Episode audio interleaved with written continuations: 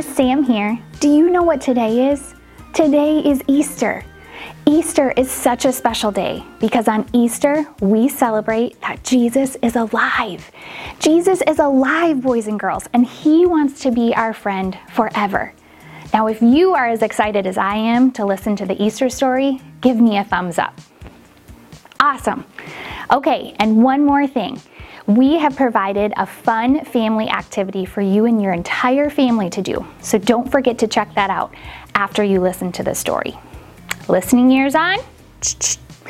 All right, enjoy the story, my friends, and happy Easter.